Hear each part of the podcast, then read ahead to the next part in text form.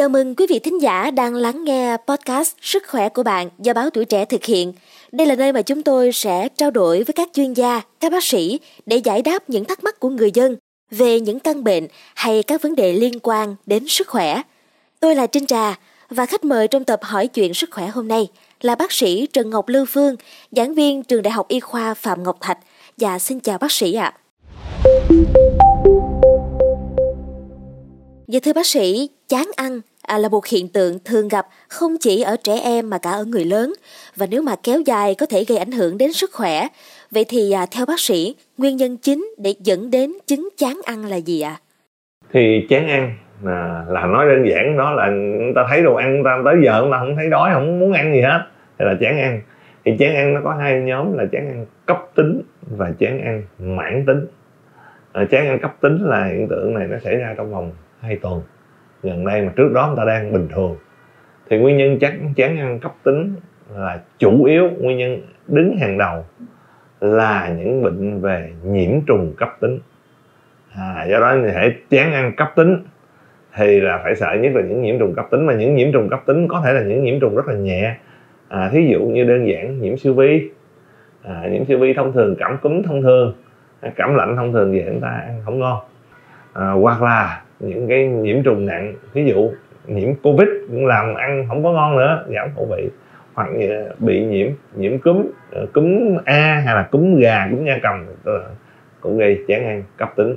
Nói chung bất cứ một cái nhiễm trùng, thậm chí những nhiễm trùng nặng như viêm màng não hay là viêm phổi đấy, hoặc là viêm mũ thận chẳng hạn, à, thì ngoài những triệu chứng đau nhất, triệu chứng tại chỗ cơ quan đó, thì cái biểu hiện toàn thân luôn là một cái biểu hiện tự nhiên là à, cấp tính thấy không có thèm, không muốn ăn nữa.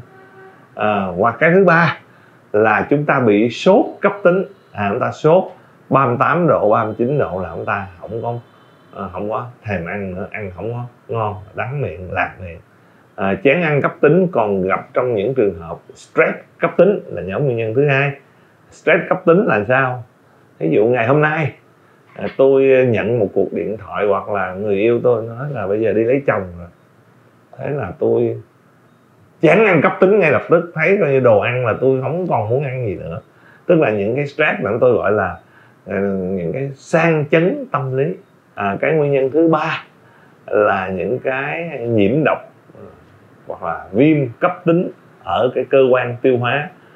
Thí dụ như là viêm ruột thừa, viêm dạ dày ruột cấp tính hoặc là viêm gan cấp tính, à, thì nó sẽ biểu hiện là chán ăn cấp tính. Rồi nhóm thứ hai là chán ăn kéo dài, tức là là tức là chán ăn mãn tính là kéo dài trên hai tuần. Thì nguyên nhân thì rất là nhiều, nó gần như bao phủ tất cả các bệnh nội khoa. À, đầu tiên nhất là bệnh của hệ tiêu hóa, những trường hợp viêm loét dạ dày mãn tính, à, hay là những trường hợp xơ gan giai đoạn đầu hoặc ung thư gan giai đoạn đầu. Những bệnh chán ăn kéo dài nó còn báo hiệu một cái bệnh lý nữa là những cái bệnh lý gọi là chúng tôi gọi là hội chứng cận ung, có nghĩa là ung thư đâu đó trong cơ thể nhưng mà đôi khi nó không có biểu hiện ở cơ quan đó, nó chỉ là à, chán ăn, ăn không ngon, không có thèm ăn, à, gọi là hội chứng cận ung. Ta phải đi tìm tất cả các ung thư, à, rồi báo hiệu một số bệnh nội tiết, thí dụ bệnh chúng tôi gọi là bệnh nhược giáp hay suy giáp. Dân gian mình hay nghe nói bệnh giáp tức là bệnh bú cổ, ở đây không có bú cổ, đôi khi không có bú gì rõ hết, à, nhưng mà tuyến giáp suy chức năng, hay những bệnh lý về suy tuyến thượng thận, hay là những trường hợp gọi là suy tim cũng gây ăn không ngon, à, hoặc là một số trường hợp gọi là à, có u não, ngoài nhức đầu nôn ói thì lại gây ăn ăn không không ngon, à, là rất là nguyên nhân. Hoặc cái đơn giản nhất rất thường gặp ở Việt Nam đó là bệnh nhiễm lao, ho lao. À, đôi khi mình nghĩ ho lao là phải ho à, à, ho ra máu, không có, à, nó chỉ gây sốt hoặc ăn không ngon là coi chừng bị à, lao lao phổi. Thì đó là những nguyên nhân thông thường. À, ngoài ra nó còn có một cái chứng nữa gọi là chán ăn tâm thể. À, cái này là một cái bệnh lý về thần kinh, à, liên quan tới cái cảm giác thèm ăn, à, ở vỏ não, ở não chúng ta điều khiển. Thì cái này nó chán ăn tâm thể, nó sẽ liên quan rất là nhiều yếu tố trong cuộc sống. Nó không phải tới nỗi như là tôi vừa nghe tin được tin em lấy chồng, nó là những cái stress nó âm thầm Chúng ta đừng nghĩ những cái stress là những cái chuyện gì ghê gớm lắm. À, đôi khi chúng ta cảm giác là công việc không như ý chúng ta, hay là trong một, một vài tháng gần đây chúng ta phải chạy deadline cái gì đó, thì đó cũng là stress. Hoặc đơn giản hơn, chúng ta thức thâu đêm suốt sáng, hay là chúng ta ăn uống sinh hoạt không có điều độ. À, đó là những cái stress mà nhiều người không có cảm nhận đó là stress, thì nó vẫn ảnh hưởng tới chứng chán ăn tâm thể. Dạ vâng, vậy thì bác sĩ có thể cho biết là khi nào thì chán ăn không còn đơn thuần là mất khẩu vị, ăn uống không vào, mà đã trở thành bệnh lý cần được thăm khám và điều trị ạ? À? Chán ăn là cần phải điều trị rồi, bởi vì con người có mấy chuyện thôi. À, là để mà gọi là tái tạo năng lượng, thứ nhất là phải relax, phải được ăn, ngủ, nghỉ và giải trí. Chán ăn chính, chán ăn nó là triệu chứng chứ nó không phải là cái bệnh. Như vậy chúng ta phải điều trị những cái nguyên nhân gây ra nó. Còn thuốc mà gây thèm ăn thì tác dụng nó cũng hạn chế thôi, nó cũng có. À, mình gọi quen gọi là thuốc bổ, nhưng mà tác dụng nó chỉ là nó giải quyết cái triệu chứng thôi, nhưng mà nó không có phải là là giải quyết triệu chứng tuyệt vời như là đau đầu, uống thuốc giảm đau đầu vô là hết đau đầu liền. Nó chỉ cải thiện phần nào thôi. Vấn đề chính là điều trị triệu chứng, và chúng tôi thấy mà một trong những cái điều trị khó nhất là vấn đề về stress. Stress tiềm ẩn rất là khó điều trị để cái chứng chán ăn. À, chỉ có điều khi chúng ta chán ăn thì chúng ta nhớ rằng chán ăn mà kèm theo những dấu hiệu sau đây là những dấu hiệu báo hiệu có khả năng có hội chứng cận ung thư. À, tôi sẽ liệt kê một vài cái. Ví dụ chán ăn, à, đương nhiên chán ăn mãn tính rồi, chứ không phải chán ăn cấp tính. Chán ăn kéo dài trên hai tuần, kèm theo thay đổi thói quen đi cầu. Tôi nói thay đổi thói quen đi cầu của mình á, mỗi người có thói quen đi cầu này. Thay đổi cái thói quen đi cầu, cách đi cầu khác, chứ phần cần phải ỷ chải. À, đi cầu nó hơi lộn xộn, cái cái cái cái nhịp độ, cái chu kỳ nó khác, mà kéo dài trên hai tuần là coi chừng có hội chứng cận ung thư. À, chán ăn mà thấy nổi nốt, những nốt ở trên da là coi chừng có hội chứng cận ung. À, chán ăn kèm sụt cân trên năm phần trăm trọng lượng cơ thể. À, tại mỗi người có trọng lượng khác nhau, không thể nói tôi sụt ba ký là tôi nặng hơn người kia sụt mười ký. À, chán ăn kèm sụt cân trên năm phần trăm trọng lượng cơ thể mà trong vòng dưới ba tháng, tức là cái sụt ký đó, là coi chừng có vấn đề cận ung thư ở đâu đó. Rồi chán ăn chán ăn à, kèm theo là ra huyết bất thường ở tử cung.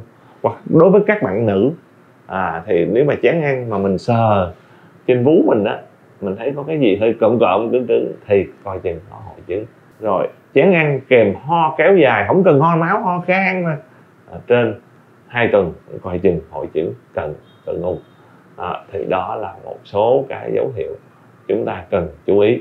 Hay là chán ăn kèm theo thấy người khác nói sao xanh xao quá mà chúng ta thì hay chóng mặt thì coi chừng đó là hội chứng à, cận cận ung. Chán ăn kèm nuốt nghẹn coi chừng của hội chứng à, cận ung thư. Dạ vâng, thưa bác sĩ, chán ăn thường xảy ra ở đối tượng nào thì nhiều hơn, trẻ em hay là người lớn ạ? À? Và bác sĩ có thể giải thích là tại sao điều này lại xảy ra không ạ? À? À, thì nếu mà chúng ta theo chia theo nguyên nhân thì có vẻ là người lớn có nhiều nguyên nhân hơn như những nguyên nhân tôi vừa kể. Tuy nhiên, trẻ em nó có cái gọi là chán ăn sinh lý. À, tức là ở những cái giai đoạn mà chuyển từ ăn dặm, từ bú sang ăn dặm, từ ăn cơm, ăn dặm thông thường sang ăn dặm, ăn đồ lớn hơn.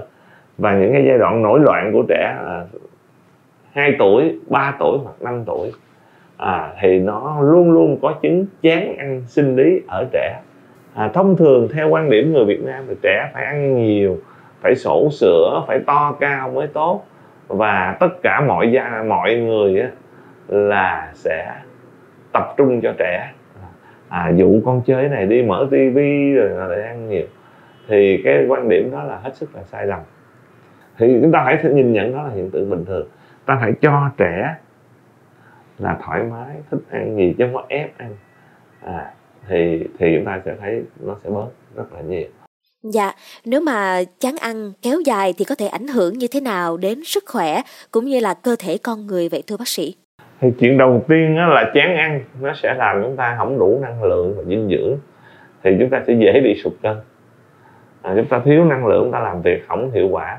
Và chuyện thứ hai, đó là một cái vòng lẩn quẩn, nó làm cho, cho chúng ta là bị trầm cảm, bị buồn rầu, bởi vì ta luôn lo lắng suy nghĩ về chuyện ta ăn không được, rất là căng thẳng. Nó sẽ làm một cái vòng xoắn bệnh lý, mà càng trầm cảm, càng buồn, càng suy nghĩ, càng stress thì nó lại làm cho chán ăn tâm thể nặng lên.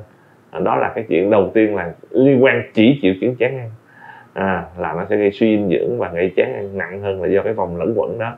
À, chuyện thứ hai là chán ăn thì làm cho chúng ta suy dinh dưỡng, thì chúng ta dễ bị nhiễm trùng. À, trong những đợt bị, ví dụ người khác bị, người khác không cảm cảm thông thường, ta bị cảm nhiễm cúm vân vân, thì mà mỗi lần nhiễm vậy thì chúng ta lại có một cái chán ăn cấp tính kèm theo nữa, nó thường có chuyện gì thì lại làm cho chúng ta tình trạng ta không tốt hơn nữa. Và cái thứ hai là chán ăn, tôi nhắc lại, nó là triệu chứng, nó là triệu chứng gì có rất là nhiều bệnh. À, như vậy cái ảnh hưởng chính là ảnh hưởng cái bệnh đó ta tìm không ra. À, chúng ta cứ cứ nghĩ rằng uống thuốc gì cho nó thấy miệng ngon lại là là được, thì nó nó nó sẽ không có, nó sẽ làm cho trầm trọng, có thể biến chứng cái bệnh nó nặng hơn. Ta không chú ý có thể để suy thận nó rất là nặng, hay bệnh nhược giáp nó rất là nặng, ví dụ vậy. À, và còn một cái nguyên nhân nữa là cái chán ăn là do thuốc nữa. Ví dụ chúng ta uống rất là nhiều thuốc kháng sinh, rồi chúng ta uống rất là nhiều thuốc bổ. À, ngoài ngoại chuyện thuốc bổ, thuốc tây y, chúng ta còn uống thêm à, rất là nhiều loại thuốc gọi là, gọi là thực phẩm chức năng, rồi uống nào là sâm nhung, rồi là à, gà ác rồi này đó, rồi uống cả yến xào vân vân. Thì đôi khi chúng ta quá thừa những cái chất đó, rất là thuốc bổ, thì nó làm cơ thể chúng ta chán ăn, rồi chúng ta lại lo lắng, nó không cần thiết. Một điều quan trọng là chúng ta hay dùng thuốc, một số loại thuốc, ví dụ một số loại thuốc về thần kinh, một số loại thuốc nó có tác dụng phụ làm khô miệng, thì đôi khi nó cũng gây chán ăn. Đôi khi tôi chỉ cần điều chỉnh thuốc là nó hết. Dạ, thế thì bác sĩ có thể cho lời khuyên về những cái loại thực phẩm nào nên ăn để có thể dần lấy lại được khẩu vị, cảm giác ngon miệng hơn cho người chán ăn không ạ? Là nếu mà chúng ta điều trị đúng nguyên nhân thì những thực phẩm, thứ nhất á, những thực phẩm mà lấy lại vị giác thì thực sự là đây không có mất vị giác, chúng ta hoàn toàn không có mất vị giác, à, chỉ là cái cảm giác thèm ăn, mà cảm giác thèm ăn nó không nằm ở lưỡi, trừ khi chúng ta bị mất cảm giác hoàn toàn ở lưỡi thì đó là liên quan tới thần kinh. À, còn chúng ta có thể ăn à, thực phẩm nhiều rau xanh, à, chúng ta ăn những cái loại là thí dụ à, tôi thì không khuyến khích uống rượu, nhưng mà trước khi ăn chúng ta có thể uống một ít rượu vang, chừng hai mươi ba mươi lít rượu vang, rượu vang đỏ đó, à, thì nó sẽ làm kích thích vị giác chúng ta ngon hơn, à, chúng ta thèm ăn hơn.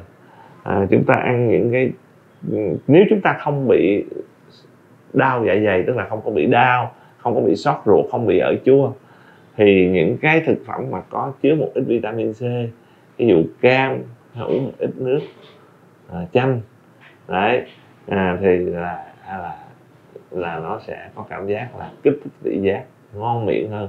Cái thứ hai, chúng ta phải tạo cái môi trường ăn là nhiều người, nó vui vẻ thì chúng ta ăn mới thoải mái. Và cái này rất, nhiều người già rất là bị rất là nhiều, có nghĩa là chúng ta nghĩ là chúng ta chăm sóc ba mẹ rất là tốt, à, có người làm rồi nấu vậy, nhưng mà con cái đi cả ngày và họ cảm giác họ không có không khí gia đình, họ không muốn ăn nữa.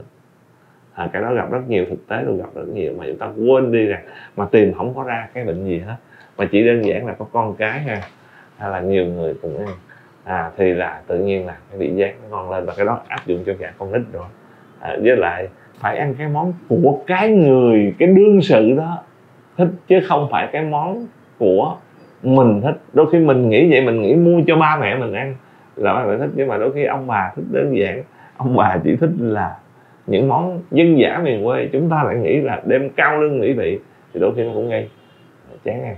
À, do đó nó không có một cái công thức chung. Nhưng mà những thực phẩm lên men, ví dụ dưa chua, cải chua, những thực phẩm lên men của mình á, thì ăn kèm với ít cơm rồi ăn, nó sẽ kích thích vị giác nhiều hơn. Dạ, rất là cảm ơn những chia sẻ vừa rồi của bác sĩ. Thưa quý vị, chán ăn là một vấn đề cần thận trọng và không nên chủ quan quý vị nhé. Nếu để tình trạng này kéo dài, sẽ gây ra biến ăn bệnh lý và ảnh hưởng nghiêm trọng đến sức khỏe của cơ thể và tinh thần. Do đó thì việc khắc phục và điều trị bệnh này cần được thực hiện một cách hợp lý và kịp thời. Mong là những chia sẻ vừa rồi của bác sĩ Phương sẽ giúp cho quý vị thính giả nhận định đúng hơn về chứng biến ăn không chỉ xảy ra ở trẻ em mà cả ở người lớn. Từ đó tìm ra được phương pháp điều trị phù hợp với bản thân quý vị nhé. Một lần nữa thì Trinh Trà xin được chân thành cảm ơn sự có mặt của bác sĩ Trần Ngọc Lưu Phương, giảng viên Trường Đại học Y khoa Phạm Ngọc Thạch trong số Sức khỏe ngày hôm nay. Cảm ơn quý vị và các bạn đã lắng nghe số podcast này. Đừng quên theo dõi để tiếp tục đồng hành cùng podcast Báo Tuổi Trẻ trong những tập phát sóng lần sau nhé. Xin chào tạm biệt và hẹn gặp lại.